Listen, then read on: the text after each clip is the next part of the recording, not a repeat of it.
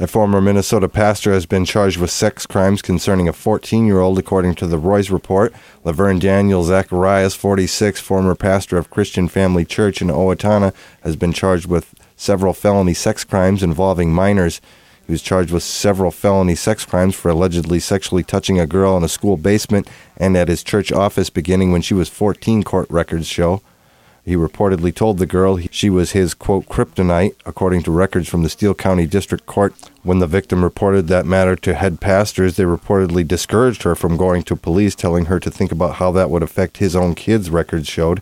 Zacharias is being charged with six counts of criminal sexual conduct, including charges related to penetration, sexual touch, and abusing his position of authority, court records show. Zacharias was the victim's youth pastor at the time of the abuses and was the principal of El Shaddai Christian School, a school associated with CFC. The abuse allegedly happened from 2006 to 2009, beginning when the victim was a middle school student at the school, records showed. Later, Zacharias was reportedly promoted to campus pastor, then resigned a year ago, stating, quote, poor choices as the reason. Teens that were injured in a Faribault crash are all released from the hospital, according to reports. Following a head on crash in Faribault on Saturday, all of the teens have been released from the hospital and are home recovering from their injuries. Faribault police said officers were dispatched to the 1100 block of 9th Avenue Southwest around 1:40 p.m. after several 911 calls reported a crash with multiple injuries and one driver was still trapped inside a vehicle. Responding agencies found two different vehicles a Ford F 150 pickup with one occupant and a Chevy Silverado pickup with four occupants inside collided head on in a crash. First responders immediately began providing aid to all the victims who were between the ages of 15 and 18. Three of the injured teenagers were on the Faribault hockey team. The 18 year old male driver of the Chevy and a 17 year old female passenger suffered serious injuries and were airlifted to North Memorial Medical Center and a 15 year old in the Chevy was taken to Allina Medical Center in Faribault by ambulance with injuries that were serious. Another 15 year old male had minor injuries, according to reports. 17 year old driver of the Ford pickup only suffered minor injuries. A Faribault man's prison time has been extended after new convictions for assault and restraining order violations charges.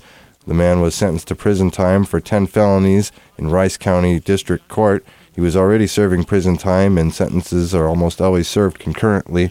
He will only serve a few additional months in prison for those 10 convictions, according to reports. Judy Woolner, a community care coordinator at Vista Prairie at Goldfinch Estates in Fairmont, was just named LeadingAge Minnesota's Caregiver of the Year.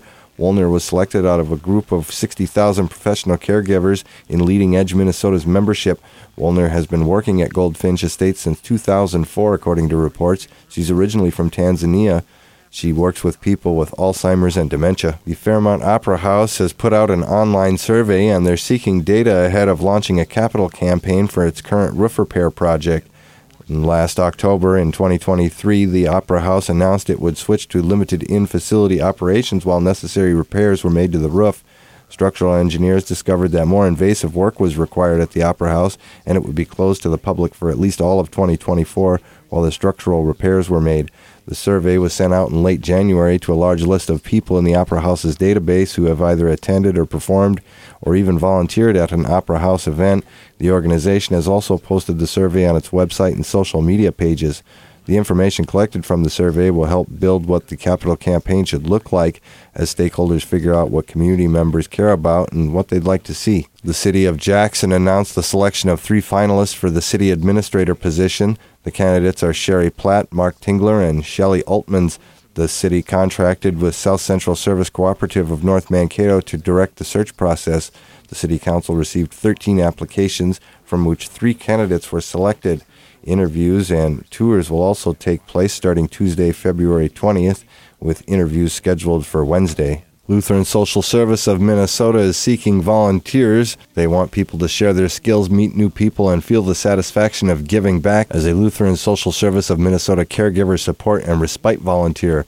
Volunteers visit older adults at their homes and in the community for a few hours each week, allowing family caregivers to take a well deserved break to run errands, rest, and recharge.